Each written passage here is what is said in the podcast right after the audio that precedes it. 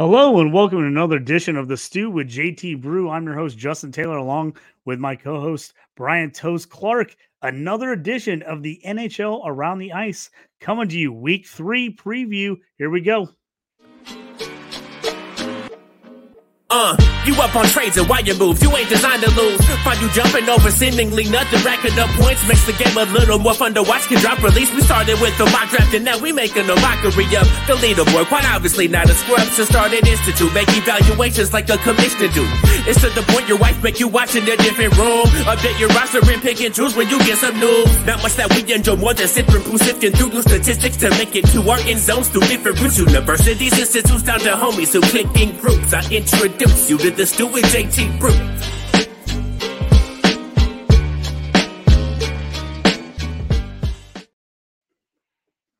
Hello again, and welcome to the Stew with JT Brew. If you've never checked us out, this is our hockey edition of our football podcast, NHL Around the Ice with JT and Toast.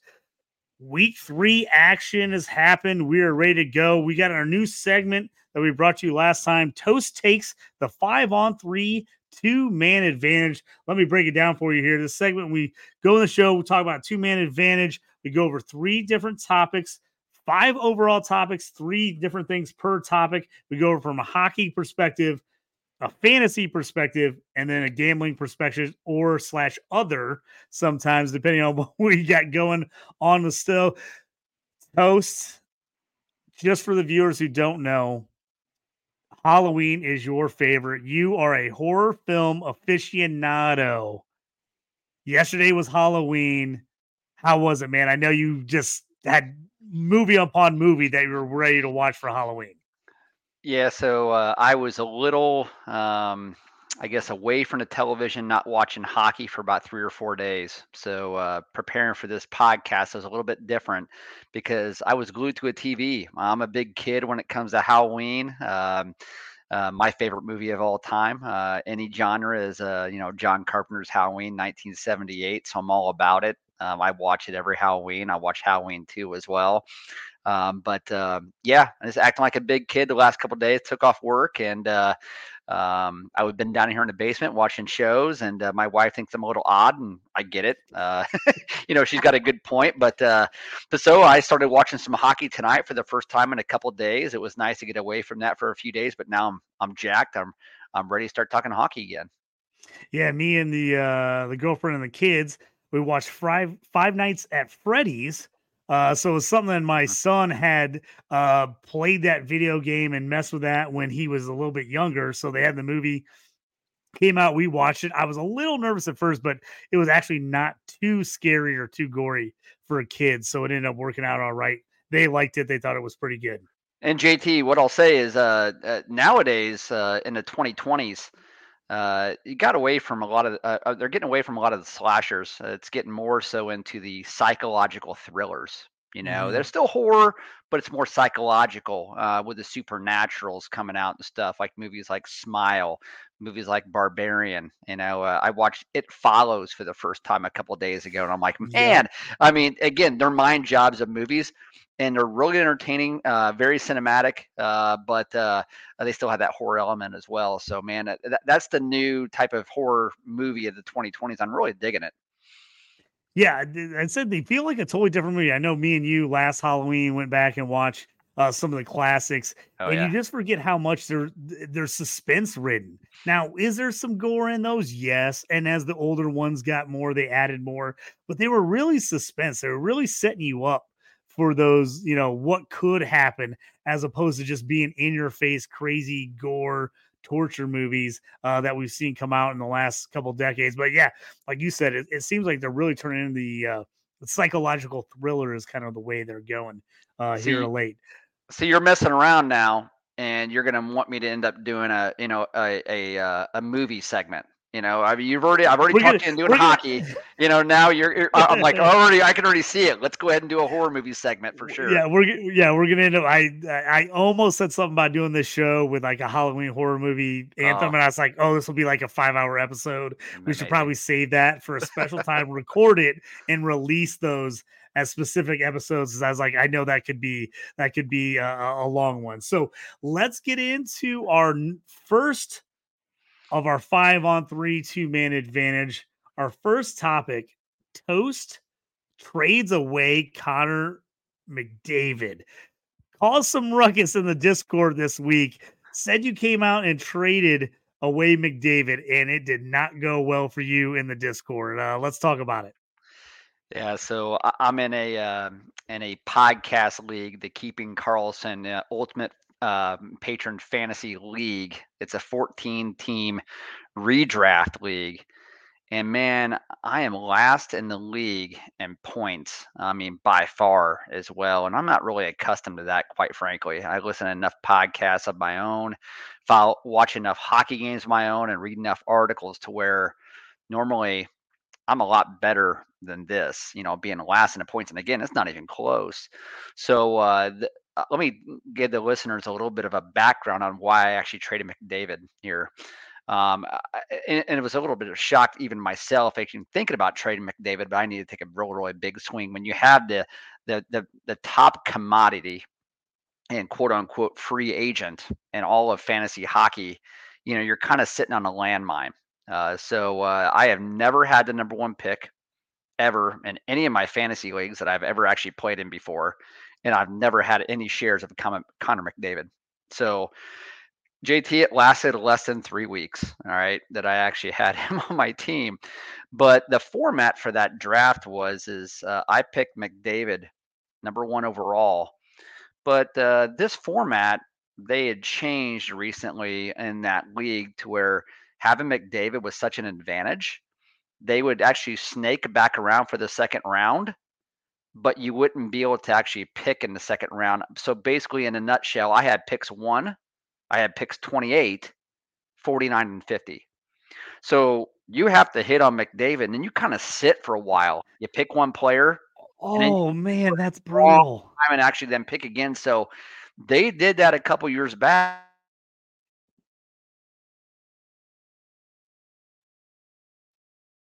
Back because having McDavid in a year is equivalent to two players in one. So I went ahead and made a trade. Now I'll, I'll I'll let you guys know what the trade was here in a second, but let me give you a little bit of background on my team. Um, I don't have any players performing at all. And here's I have a good team. Steven Stamkos not performing. You know, you got Tuch for Buffalo. The whole Buffalo first line has come out very slow. Uh, Jamie Benn and Joe Pavelski for Dallas. Man, they are a juggernaut normally on that first line and top power play. They've been quiet. Um, Devon Toews, you know, for Colorado. Again, he's he's no superstar, but nevertheless has been very very bad. And then the goalie Samsonov for Toronto. I just had to drop him. Um, he's been just he's he's been awful. I got some injuries to Arvidsson already for the Kings, and Logan Couture actually hasn't played a game yet for San Jose. So I, I'm I'm getting desperate. I'm like I have to go ahead and give him a trade. So what I did is I was looking for maybe two or three players for one, and uh, I end up trading uh, McDavid for uh, Tim Stutzle, who is one of my favorite players. Um, and JT, you and I actually have him in a dynasty. Um, Connor Bedard, and Bedard scored another goal the last game. Um, and he got one actually taken away the game before, so that would have been four goals in a row in four straight games. And man, he doesn't have a whole lot of help either. Um, so and their schedule's been absolutely brutal, so hard. I mean, he's going to score more and more in bunches. Oh, I got- they played one of the toughest schedules there is right now. I mean, every week we, we keep looking up. We're like, when do they get a break and play somebody easy? Because they, it has been a murderer's row to start the year for the Blackhawks. Yeah, and and uh, JT, they they got uh, four of their next five games. Uh, two of them versus Florida, two of them versus Tampa Bay. They don't get a break really until the 16th of November. I mean, it's just it's just absolutely brutal. They're three and six, and quite frankly, That's about where they should be considering the, the team they actually have underneath them, and that's fairly good for them. Um, two of their losses, and I want to make this about the Blackhawks, but two of their losses uh, are versus uh, uh, Montreal and Arizona. I mean, so that goes to show you. I mean, they got uh, wins versus uh, you know Vegas, and they got wins versus Toronto of teams like that as well. I mean, so they're beating some good teams. They're losing to some not so good teams. Um, but nevertheless, I, so I got Tim Stützle, I got Connor Bedard, and I got Martin Necas uh, for Carolina as well. So I got three for one. Um, I did. I took a beating um, in the uh, in the Discord. People's like, hey, you know, how how how did you not get more for Connor McDavid? But what I'll say is, you know, for fantasy managers out there, it really depends on how many teams are in your league. It also depends on the format of the roster and the roster makeup. Um, this isn't just a league where you can just play forwards. You got left wings, centers, right wings as well. You only have a matter of four bench spots as well. So if you go look at all the teams that I could have potentially traded with to get the value back, and based on the teams that are actually kind of desperate for a trade, it just really wasn't there. Uh, so could have actually set up McDavid, McDavid a little bit longer, maybe. But I'm one and two. I was actually uh, I'm going pretty close to one and three, but I got a tough matchup this week. But you can't really get to one and two or one and three and one and four and decide to actually dig out, especially in a 14 uh, team league where only six make the playoffs. So I was pretty desperate, desperate and decided to trade McDavid. Yeah, my thing is like obviously dynasty, you're not getting rid of him. You're keeping McDavid. No. Yeah. But in in a redraft, I I don't I just I think sometimes people hold on too long to studs in redraft where you're like, hey, get rid of a guy, get yourself uh, a chance. I've done it before. I've seen people like, like, how do you trade Justin Jefferson? I'm like, hey man, if you can trade him for three guys that are going to start for you, it makes sense then in a redraft. Now, obviously, dynasty, you don't want to do that, but uh, but I didn't think it was egregious as everyone else in the Discord thought it was. But I just think sometimes when you play with a lot of guys that do dynasty, you get in that mindset where they can't separate a redraft from a dynasty. And they're like, how could you ever give up McDavid? But we'll see. And the only good thing for you, though, when you take a chance and you swing sometimes in redraft, if you miss, it's one year. You go, you come back to, you know, come back next year and you you do it all over again. So if you're gonna take a chance on something like that and, and make it a move, to me in redraft, that's the time to do it. Uh, absolutely. Um, and I will also tell uh, tell uh, league um, um, managers, you know, fantasy managers moving forward. Um, and everybody's probably pretty aware of this, but just be, you know, be mindful that you're going to get offers um, from other league managers, and they're going to tell you like how you should accept this offer, or when you let them know specifically um, what other offer you have going to their team, and they act like that's such a bad deal. Do your own homework. Don't always assume that everybody else is actually right and you're wrong. And the reason being is because they want that player. Um, they they want McDavid. They want that top end talent, just like they'd want a Justin Jefferson as well. So they're going to downplay other offers that you actually let them know that you have on the table. Um, and especially if you have to let them know what offers you have on the table, which this league you have to make it public um, that I'm actually in. So other different format as well. But just because they think it's a bad deal doesn't mean it's a bad deal because again, they want their shot at getting that player.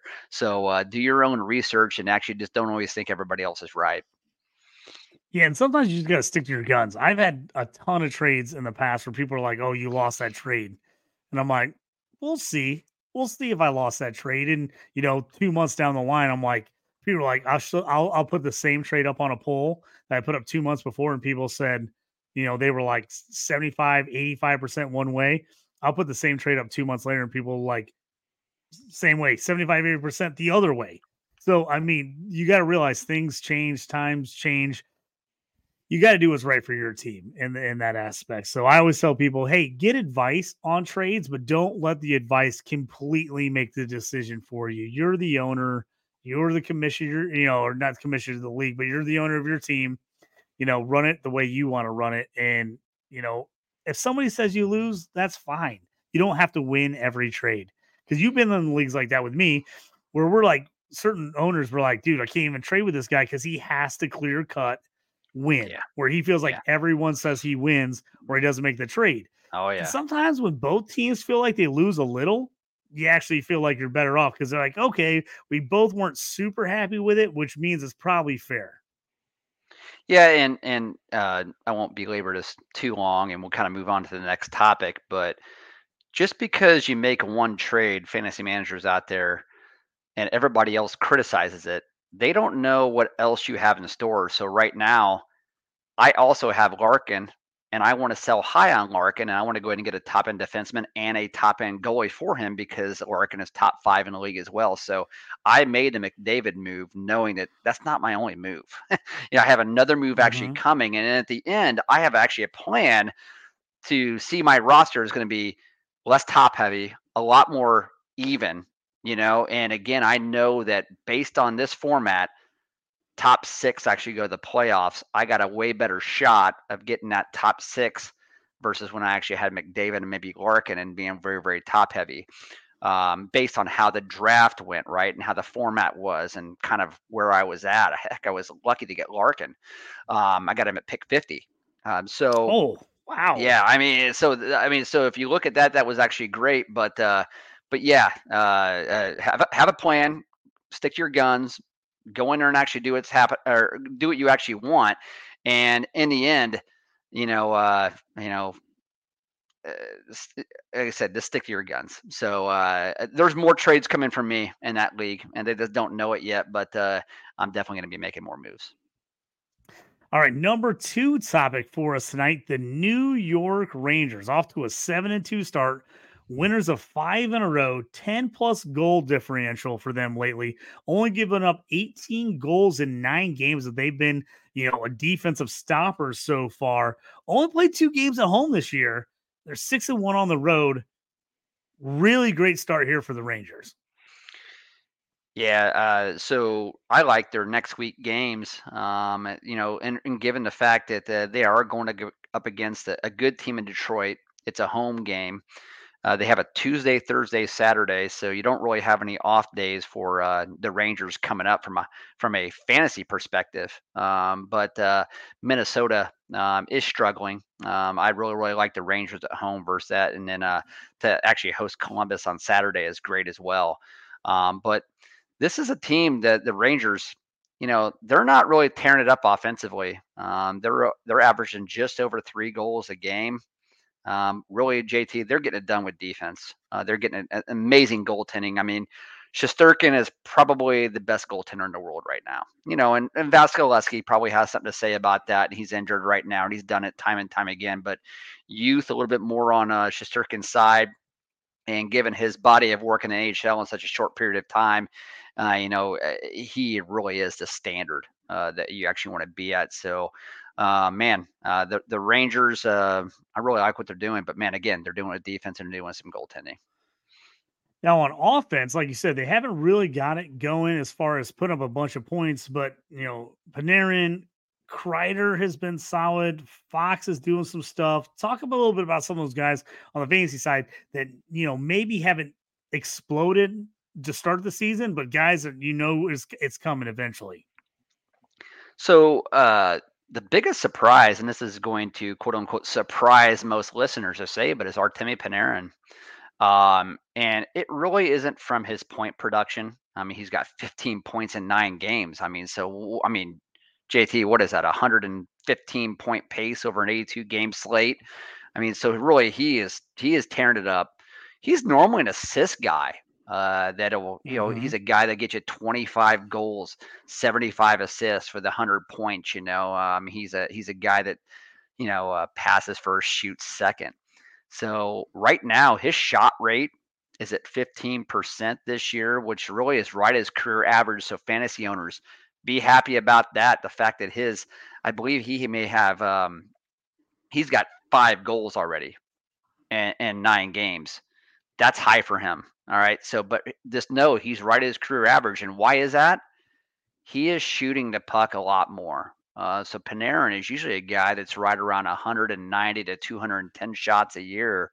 He is on pace for 280. Um, uh, so he's up about 75 more shots than normal. So he's shooting the puck more. I'm not really sure what got into the guy, but man, again, don't think that he's overperforming uh, with his goals being five goals and 10 assists and 15 points through nine games, especially in the goal category, because the, the guy is actually just shooting the puck more. So it's going in at the same mm-hmm. rate. So, uh, Panarin owners, you guys hit a home run. I usually stay away from Panarin because um, in a bangers league like we have for our home league, he doesn't do any hits, doesn't have any blocks, and a pass. He usually doesn't shoot the puck, so you only rely on those assists. And in the end, you kind of look at his point production, and especially in a bangers like you know, like, yeah, he's top forty. You know what I mean? Instead of top ten, but in every format this year, he's a top ten player. Yeah, I got Kreider in the in the middle of our home league uh, a guy, you know, you know, one of the leaders of the team, a dude who doesn't usually put up huge numbers, but you can expect someone. He's got off to a hot start for me. I, I've loved what I've seen out of him so far. Yeah, so uh, two years ago, he's put up 52 goals, um, and he really regressed last year. I think he was somewhere in the mid 20s, you know, and that's probably more so. It's a little bit less than what he's accustomed to. He's probably a guy that's going to score in those low 30s, you know, but mm-hmm. he's got eight points in nine games so far. He leads the team with six goals. Um, but uh, so he's, but he's shooting 24%. And th- that's a concern right now. That's about 10% higher than his career average. So expect some regression with Kreider. But for right now, fantasy owners ride the hot hand. You might even try to go ahead and fantasy owners sell high right now with Kreider you know, get a guy that's underperforming a little bit that actually has the pedigree that really has the 35 to 40 goal scoring potential from year to year. And just knowing that Kreider has been very volatile. So uh, I I would, but but man, he, he's he's looking great right now. Yeah, I expect I definitely expect some regression, but I've loved what he's given me uh, in the early going. Again, I did not take him really high. Again, when he fell on those goals, he he really dropped in drafts and I got him at a really reasonable price. So the production I'm getting, I'm super excited with. Yeah, uh, JT, you probably guy, you probably got him like at what would you say? Probably uh, right around hundred, uh, if I'm guessing. You probably got him uh, in a ten team was, league. I think it was somewhere in that range. Yeah, that's yeah, wow. I mean, for power play one, top line as well, or line one as well. I mean, it's a steal. It's a great pick by you, and hence why you're actually tops in our league right now in the home league. I appreciate it. Off to a good start. Just got to keep it rolling. Just got to keep yeah. it rolling. Uh, two other guys, uh, uh, Fox and uh, Zibanejad, uh, two guys, you know, that we've kind of learned to rely upon for the Rangers some points. Talk a little bit about kind of where they're at in the first three weeks of the year. Yeah, uh, uh, Fox again. I mean, he's doing what Fox normally does. I mean, he's a point per game player, one of the top uh, three or four uh, fantasy defensemen, and actually defensemen really in all of hockey. Um, so but he's not really shooting very much at all. Um, he's going to get you assists. Um, and really, uh, one other thing I kind of like about him as well, he says block. He blocks at a pretty good rate. You're going to get him about 100 to 125 blocks a game, but he's just not really shooting. If I remember right, I think he's only shooting about one and a half shots per game. Um, at, at, the most, you know. So again, you got to you got to recognize with Fox, depending on your league scoring, you're only going you're only going to get assists with him. Right now, he's got three goals. That's a lot for him right now through nine games. You know what I mean? So he's not going to score you 20, 25 goals. It's going to be more like the 10 to 11 goals a season. So, um, expect a little bit of regression from the goal uh, perspective, but uh, you know he's doing what Fox normally does. And Zibanejad, nine points in nine games. But I tell you what, here's again fantasy owners may be a little frustrated because he's only got two goals through these nine games. That's low for him. Um, that's very, very low for him. This is a guy that scores goals in bunches, but don't be discouraged, fantasy owners. He's got 30 shots on goal. He's shooting a puck. He's got the deployment. He's got the time on ice as well. And he usually averages around 15% a year on a shooting percentage. So I would try to buy low on Zibanejad right now if you can. Yeah, as we head over to our number three of the five on three advantage, our gambling perspective, like you talked about earlier, this team is playing defense.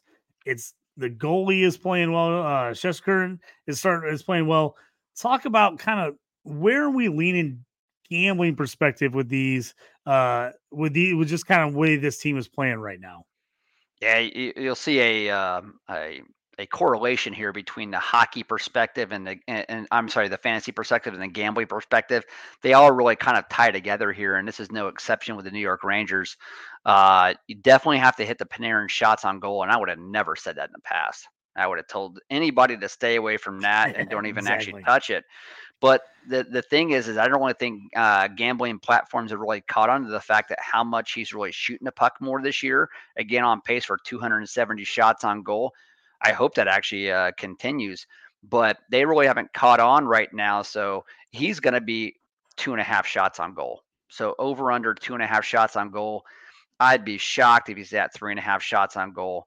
Um, if he is, fine, you're going to get the plus odds. Uh, actually, a lot of plus odds. You're probably going to get him at plus 120, which is quite a bit. But the the reason I like Panarin for the shots on goal is I'm guessing you're probably still going to have value around or minus 120 to minus 125 for the two and a half shots on goal. For right now, the way he's shooting a puck, and again, it's so out of character for him. That is great value. You're almost getting even odds there for him to actually make the three shots. Um, yeah, and, and, if you yeah. if you're on FanDuel, uh, you know you can sometimes they'll give you a chance at like one plus shot, two plus shot, three plus shot, four plus shot. So he's a guy. Even if you want to push it down to two, it's probably not going to be crazy bad odds. Like if you're going to parlay it with something else, yes. you could probably still get with a lot of those guys that are getting about two and a half, three shots a game. I mean, you're looking at like minus 195, minus 200, minus 220. With a guy like Panarin, that's not usually a guy that shoots a lot, there's a chance if you take two plus shots instead of the two and a half, that you could maybe get him at like 145, minus 145, minus 150. So it might not be as high. So that's something I would keep an eye on uh, if you're looking at shots on goal, especially if you're looking at FanDuel where they give you alternate uh, options. And uh, a lot of times on DraftKings, they give you give you just a set two and a half shots, three and a half yeah. shots, whatever it is. But sometimes you can put those together as a, a, a parlay on on FanDuel. So definitely keep an eye out for that. Yeah, yeah, well said. And uh, and Igor Shesterkin, the goalie. Um, so they're so good on defense. The Rangers are. Um, so right now, Shesterkin, he's always amazing. He really, really is. Um, he's only averaging 23 saves a game, and that's a good thing, right? I mean, he's not seeing a whole lot of shots, and the ones he are, he is seeing, he's stopping for the most part. Got a very, very good save percentage right now. But I think this is another uh, um, this is another um, uh, something you should uh, should actually look at right now. The majority of goalies over unders on saves made a game, usually, it's not going to be at 23. Okay, I mean, so they're usually putting those at, at the lowest 27, 28 saves a game as the over under. So what you need to do with Shesterkin is you need to really wait for him to play a game like the Islanders, uh, you know, versus the Islanders. Some a team does not give up many shots on goal as all at all. The gambling platforms may not actually catch on to that so quickly, and they're going to go ahead and set the uh, over under at 27 or 28, and you're going to end up hammering the under saves, the under saves for Shesterkin. So um, look at their schedule uh, take a look at the team they're playing, see how uh, close uh, they actually play or how tight they actually play with the defense. If they don't allow a lot of shots per game, and just know, of course, that the Rangers um, play it pretty tight defensively as well. 23, that's what he's averaging right now. I mean, you got to get on that under. Yeah, let's move on to our third topic of our five on three a team we talked about preseason that we both loved a lot. We just thought this team has got a shot to be really, really good this year. Uh, the Dallas Stars, five one and one record. They've looked really good to get things uh, going off the start. A lot of talent on this team. Uh, another team has been carried by their defense, but they, the offense, we know they have talent. They just haven't necessarily shown it uh, at the rate we we are used to uh, this year so far. Um, the, the main line has not got off to what we usually expect fantasy perspective, hockey perspective, point as well as it can, but yet this team is still winning. Good things to come still for the Stars. Yeah, uh, this is why I believe that uh, they, I know they were my pick for the Stanley Cup this year, and I think they may have been your pick, JT. I can't mm-hmm. remember. Um, and they were definitely uh, one of those teams where th- they're a cup contender. There's no doubt about it. They have the offense, that has not showed up yet the way they actually should be showing up. Um, they're loaded on the top end, um, and they got really, really good defensemen as well. Um, but they have great goaltending with Oettinger, and uh, all in all, for the most part, they're fairly young. Uh, I wouldn't say that they're the youngest team in the league, but they're not old. Uh, so the, the, the issue right now with Dallas, and I say issue because like from a hockey perspective, they're five one and one. So what issues are there really? You know, yeah. but what I'll say is uh, what's really standing out is that slow start by the top line of Robertson, you know, Hintz, Pavelski. They're just not shooting a puck enough. Um, so when I say that, they only have one player that's averaging over three shots a game. They're about 70 shots below the league average at this point as a team. So, and, and also too, their schedule really has not been that tough either. They played St. Louis, man. JT, stay away from and, and fantasy owners, stay away from anybody on St. Louis. They're not Those even trying to. They're not even trying to rebuild. They're awful. They they're worse than the Hawks. Uh, they're worse than Anaheim, and actually Anaheim's got to start off to uh, off to a good start, whatever. But they played they, they played the Blues. They played Anaheim. The Dallas Stars have actually played Philly.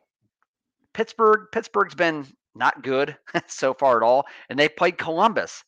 That's not a very tough schedule right now. So what I'm saying is, they're five one and one. They're beating the teams they should beat, and that's a great thing.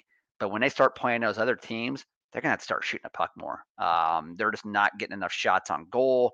That top line it really has not just produced the way you want them to. Yeah, to me, it seems like this team knows they're going to win some of these games, and it feels like guys are kind of deferring as opposed when you get pressed by a team that you know you're in a battle with, you're going to maybe turn it up a notch and, and, take more shots and take more chances. To me, watching them so far this year, it feels like they know they're going to win. And so it's like they're really like taking their time on offense, really passing around, really setting up shots as opposed to just coming out firing and be like, oh, I'm just going to take this bam, bam, bam. It doesn't, it really seems like they're being more calculated. I expect when they're in more dogfights, that's going to change a little bit uh, when the pressure's on. But it definitely seems like they're more calculated. They kind of feel like they know they're going to win these games, and so they're just trying to get the best shots possible, as opposed to just putting the puck on the net. Yeah, and that's that's a great point. I, quite frankly, JT, I didn't even really think about that angle. And as a team as talented as Dallas, and uh, you know, having the success they've actually had, honestly, that's probably that's probably what they're doing. so uh, you know, fantasy owners don't don't be discouraged, you know, by what you've actually seen from the uh, the studs in Dallas. I mean, they're getting it done. They're winning. Um, they hadn't forgot how to play hockey and actually forget how to put the, the puck in the back of the net. That's for sure. Yeah, I, th- I think they're. You're going to see these guys hit uh, eventually. You know, they're going to get some pressure. They're going to start turning it up. So you definitely don't want to bail on any of those guys too early. Uh, jumping into uh, you know, for fantasy wise, you know, we always talk about this. When guys are slightly underperforming, they're not playing bad, which is no one on Dallas is playing bad, but they're not performing up to what classic expectations would be for fantasy. It's a buy window, correct?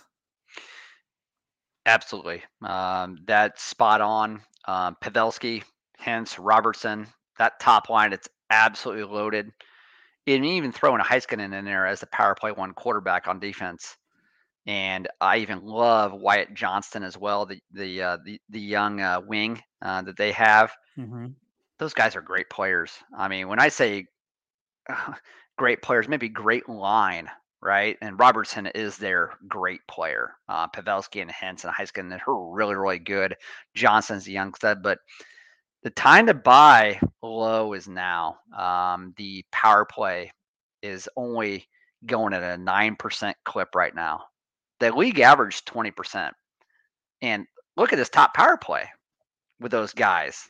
They should be 25. I mean, that I mean, so that is not going to continue. So again, look at those guys on your team right now that traditionally like the the Frank Vatranos from uh, Anaheim, right? I mean, this is ridiculous. He's leading the league with nine goals. I mean, come on. He's shooting at a 35% clip, and we'll get into Vatrano maybe later on. But trade those guys for a guy like Pavelski, you know, where Pavelski's been quiet so far. But Dallas wins again tonight. They actually uh, they all woke up. All their big guns actually woke up versus Calgary tonight. They end up winning four to three. They got a lot of points from their big guns there that their top line actually produced. Now they're six one and one. So uh, the time to actually buy on Dallas is now, especially for those, those frustrated fantasy owners that made us not be plugged into a lot of the analytics. Another thing we like to look at uh, once we get into the gambling perspective is we like to see where teams have gone on a big lull where we can hit when it comes back up.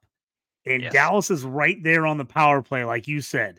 They are way below league average on power play, even though they've got a ton of talent. The bounce back is coming. We just got to figure out what it is, and we got to jump on it and bet on it. Yeah, and um, um, and real quick before we get into a little bit of the gambling perspective here, not a whole lot of league managers want to give up Roope Hintz and Jason Robertson and even even Miro Heiskanen as a, as the defenseman, but Pavelski and Jamie Benn, those are guys that have actually proven they put up uh, they put up a lot of points in bunches. They can be had right now, like JT was just saying. Go get those guys right now because their best hockey's ahead of them. I got shares of them. Heck, in the league, I traded McDavid in. I got Pavelski. I got Benn. I'm pretty frustrated, but looking at the analytics, I'm like, it's coming. It's coming. So, from a gambling perspective, yeah, they only got two power play goals all season long from this team. In nine games, only two power play goals from this team. It's it, it's it's hard to fathom. Nobody would have predicted that. If you would have put a bet on that, you would have actually been losing a heck of a lot of money. There's no doubt about mm-hmm. it. Um, so what you need to do, gamblers, is wait till they actually have maybe two to three power play goals in one game. As soon as that happens, that one game, you need to pounce that next game from a gambling perspective. And then go ahead and get on the power play point. And don't, again, I'm always big. You don't have to get Pavelski, Hintz, Robertson, Heiskanen. Those, or I'm sorry, or, or, you know, uh, Pavelski, Hintz, Robertson, those big guys. Get the defenseman, Heiskanen, He's been relatively quiet so far. I guarantee a power play point, if they haven't caught on to that once they kind of explode in one game, he's going to be plus 350 to plus 400 for a power play point. And this is a team that once they get going and actually have that success they normally have on the power play, I mean, I mean, 9%, that's crazy. It's just going to explode. That's what's going to happen. So uh, that that is uh, that is your play. Look at like Miro Heiskanen for a power play point once they get going jump on to the next game. All right, our number four topic on our five on three is the Vancouver Canucks. Hockey perspective, six, two, and one. Got off to a great start against Edmonton. Part of their bad start was because the Canucks came out ready to play. They've looked so much better than last year so far. Rick Tocchet's got this team, uh, you know, midway through. They, it just it's crazy how much better they look to start off the beginning of the year. Um, it seems like they finally started to do some things that everyone thought they would do the last couple of years and are finally getting together. Um, they've had an easy schedule, which helps, but that allows teams to kind of get themselves settled, get it together. Uh, so it's encouraging because they've won some games. Tell us, talk a little about where we think we're at uh, here with the Vancouver Canucks. So you mentioned uh, Rick Tocchet uh, taking over as coach, JT, and I, I, think he took over midway through last season. And uh, I I didn't I did some checking because I'm not a Canucks fan, um, but uh, they're 26, 14, and five since he took over. They were so bad when they Very started nice. off last season. The previous uh, at the beginning of last year for the first half of the season, they were awful, and they they shouldn't have been. They got Pettersson, they got Miller they got Kuzmenko, they got Boeser, they got Hughes, they got the goalie Demko. They got a lot of talent, and there was no reason they should have been playing as bad as they were playing. So this year, completely different. You know, like you said, was a six-two and one start. You know, they're a pretty complete team because they have a lot of offensive talent, and Demko is really, really getting it done. You know, so that balance. Um, I mean, they're scoring at a great pace. And uh, again, did some checking today, and I knew the goaltending was good. Didn't realize it was as good as it's been. Their goaltending as a team, and Demko is really, uh, you know, most to uh, you know take credit for that. They're at a 944 save percentage through nine games. Okay, is that sustainable?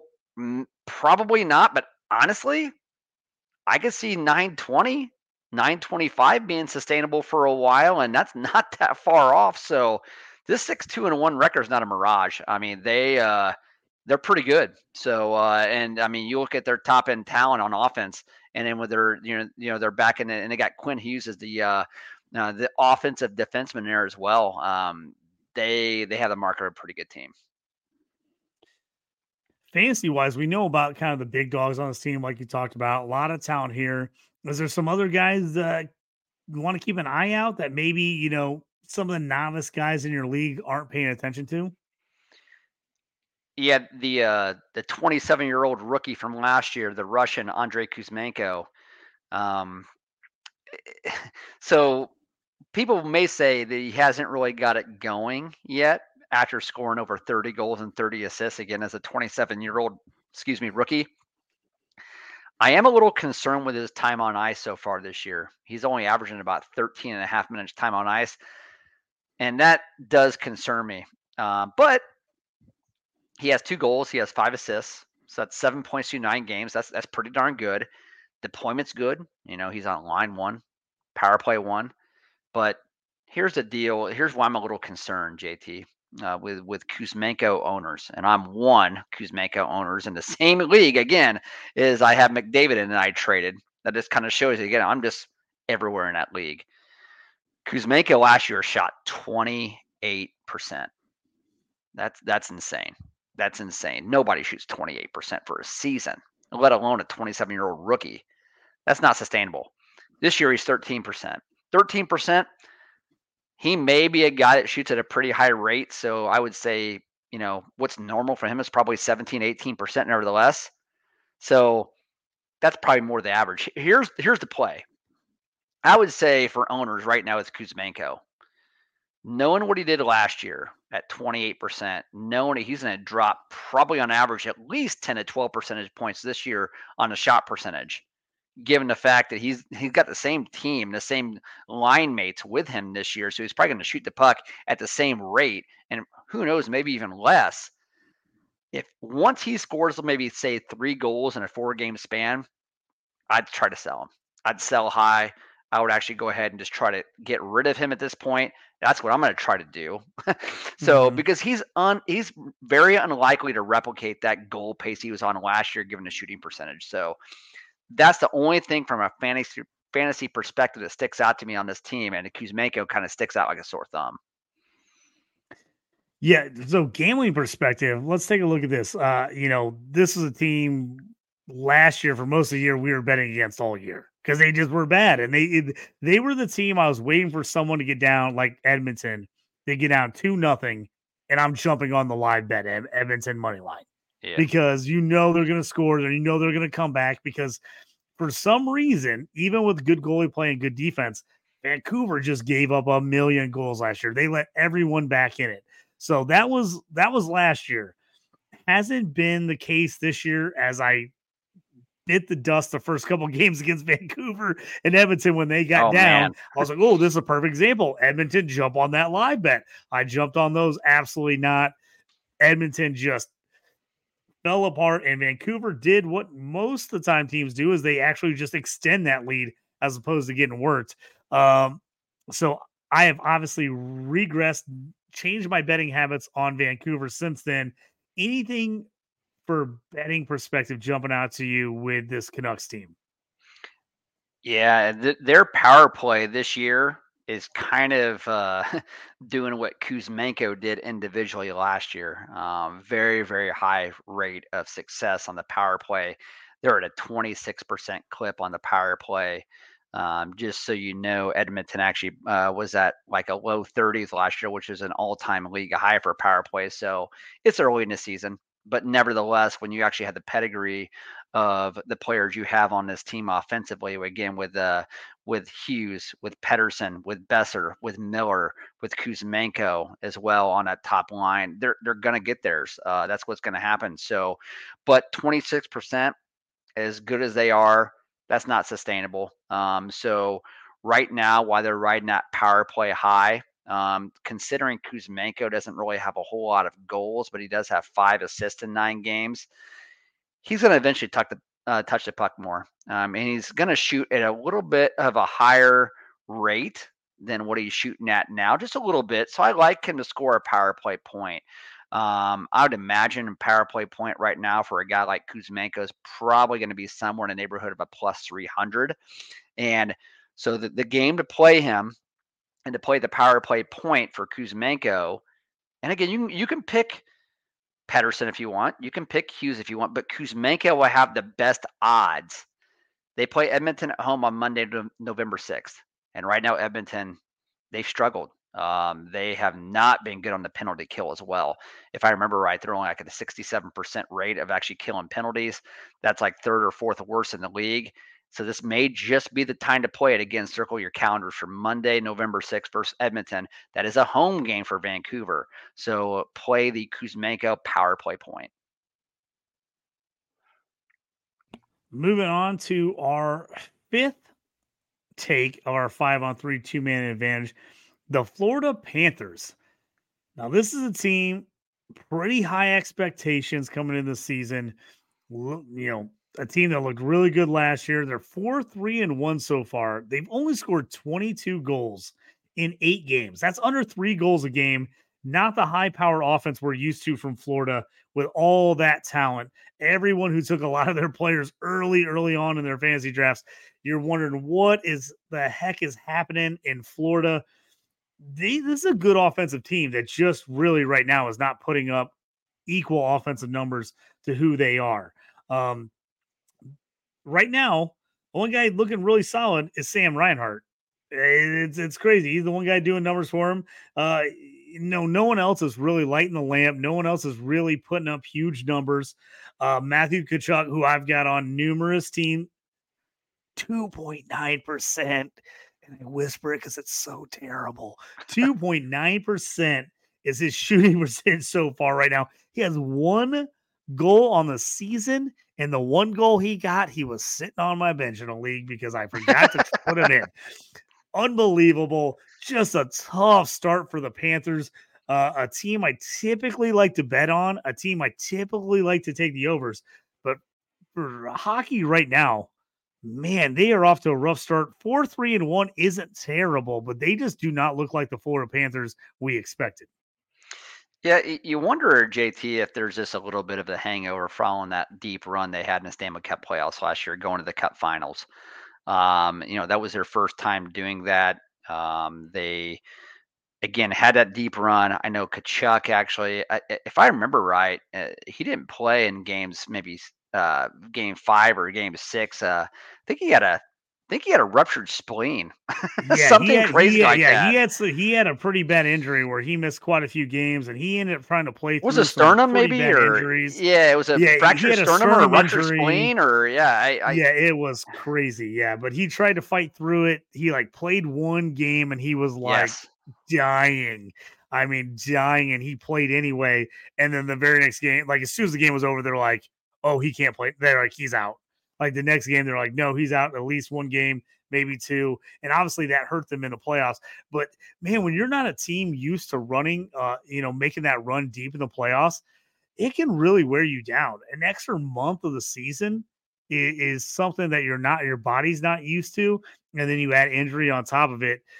And and it's we always talk about it.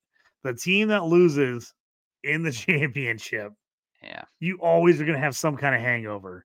You you were this, you know, this freaking close to getting it done, to winning everything you've ever worked for, and you don't do it.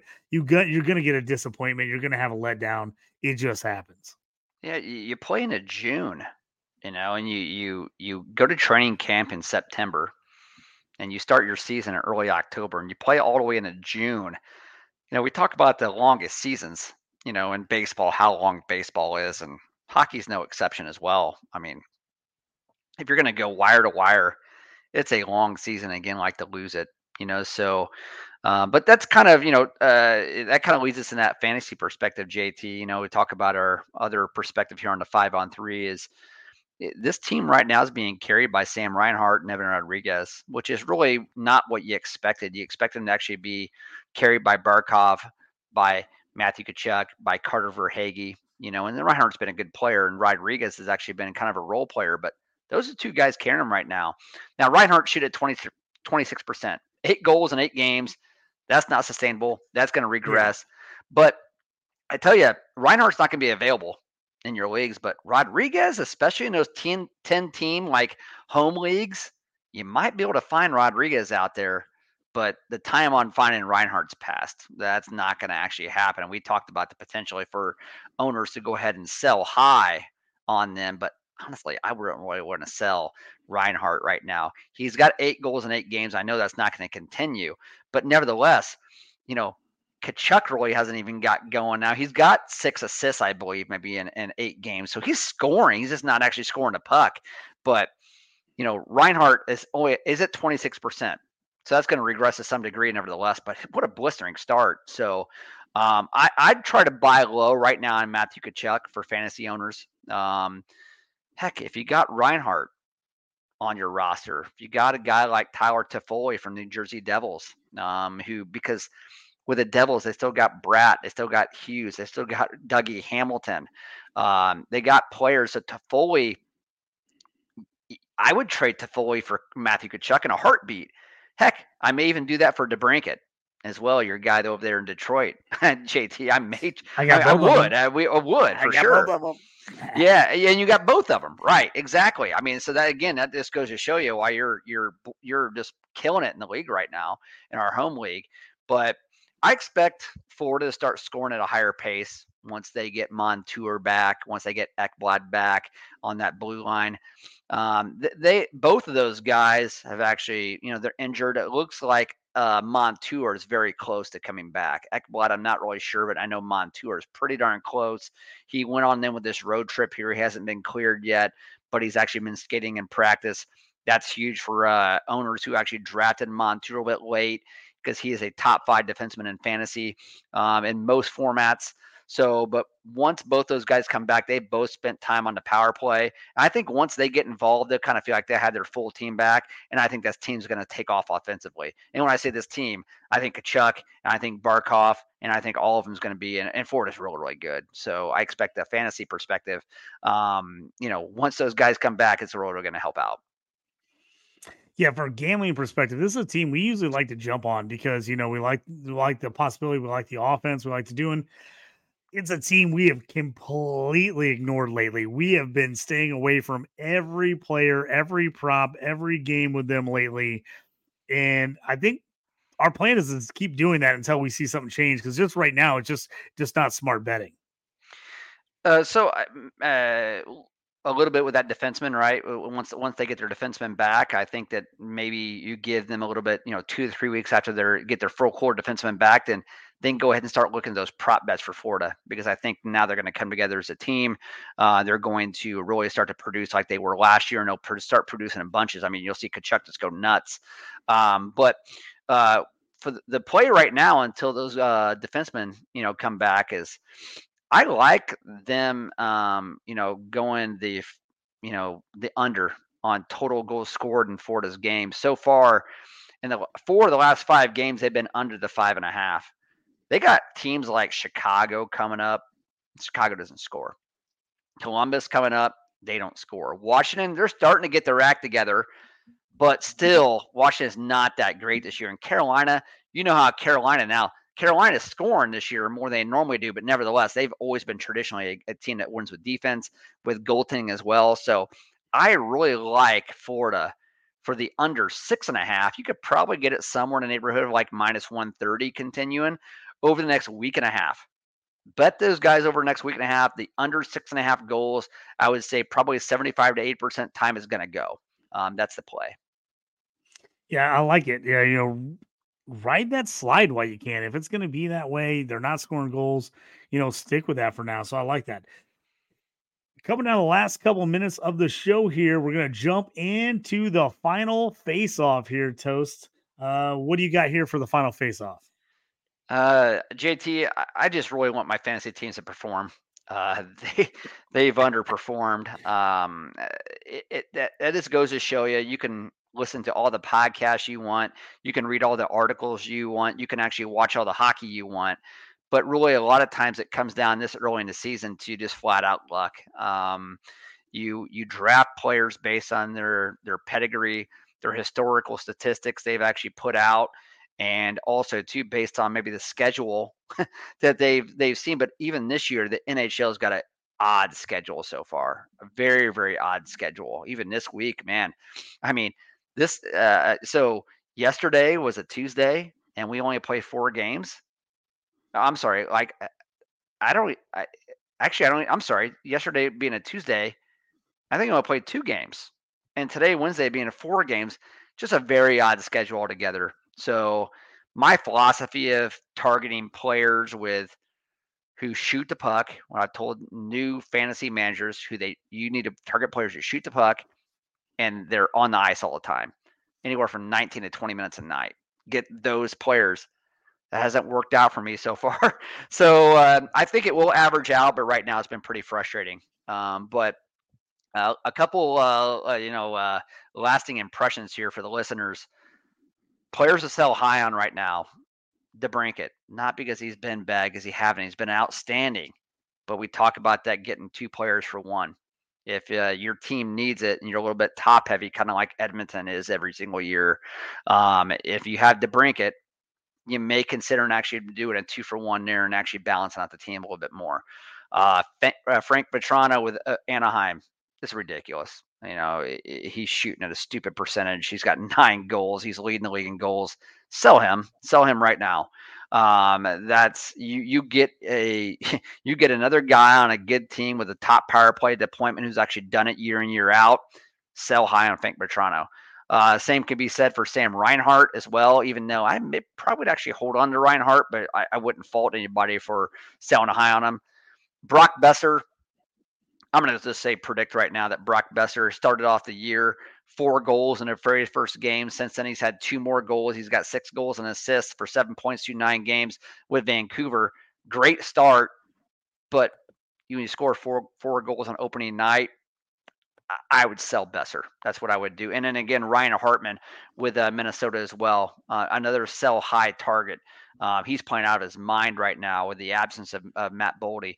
Once Boldy actually comes back um, in Minnesota, and he's pretty darn close to doing that, Boldy will actually get the deployment. There's no doubt about that. And Hartman, he probably will be the guy out. I mean, so this is going to be short lived. So fantasy managers, get on that now. Get rid of Hartman while you can, because once Boldy gets back, that's going to change. Um, the other players to actually buy low on right now, Johnny Gaudreau uh, for Columbus. Uh, Columbus really just hadn't had a whole lot of luck. If you actually look at their de- their detailed numbers, and I'm not going to actually go into those right now, but nevertheless, their expected goals for is much higher than actually what they've got so far. So, so um, I would say Gaudreau and Laine, better days ahead for them. And we already mentioned Matthew Tkachuk uh, with Florida, goal and six assists, so seven um, uh, points to uh, eight, eight or nine games. That's still still great, you know what I mean. So, but if you can end up trading, uh, or you can end up getting a Matthew Tkachuk, end up actually packaging a guy like Ryan Hart or somebody else for a Matthew Tkachuk, do that in a heartbeat. Don't hesitate. But uh, um, this next week coming up, JT, I'm going to try to go ahead and watch a little bit more hockey, get plugged back in. Got the Halloween out of me. You know, I'll still be watching some shows. Um, but um, but yeah, and we're we're going into. I think we advertise this as week three, but really, technically, we're in week four right now or on a yeah, Wednesday, but we we're in the middle. Week three we recap. Week. week four. Yeah, exactly. we're in the mix. We're in the mix there. So yeah, you're right. You're right. It is kind of week three recap. Go heading into week four uh, is kind of where we're at. So, but that was the final face off from Toast. Check him out at Toast Clark on the X. Make sure you check out his Toast Takes. Put on his favorite bets of the week. If you're a gambler, jump on there, see what you like. Usually put a variety of things together, some uh, individual plays, some uh, prop bets, uh, parlays. We kind of do a little bit of everything on there. Check me out at JT Orange on the X as well. Any final thoughts, Toast? Nope, just uh, keep actually walking, watching hockey. Um, again, if, if, if, fantasy managers, if you guys are frustrated with the NHL um, schedule so far, uh, join the club. We all are. I think that actually shakes out in week five or week six, where it kind of settles down into the norm, um, where we can actually get some, you know, some games every night instead of uh, just uh, these this odd schedule again that the NHL has actually put out. Very, very odd. So, but that's that's all. Can't wait till next week and. Uh, look forward to chatting with you again, JT. Yeah, check us out uh, every Wednesday night, usually somewhere between 9 and 10 o'clock Central Time is when you go on. But always check out our podcast uh, the next day on Spotify, Apple Podcasts, wherever you like to listen to your podcast. This has been NHL Around the Ice with JT and Toast here on the Stew with JT Brew. Thanks for joining us. Check you next time. Uh, you up on trades and why you move? You ain't designed to lose. Find you jumping over seemingly nothing, racking up points makes the game a little more fun to watch. Can drop release. We started with the mock draft and now we make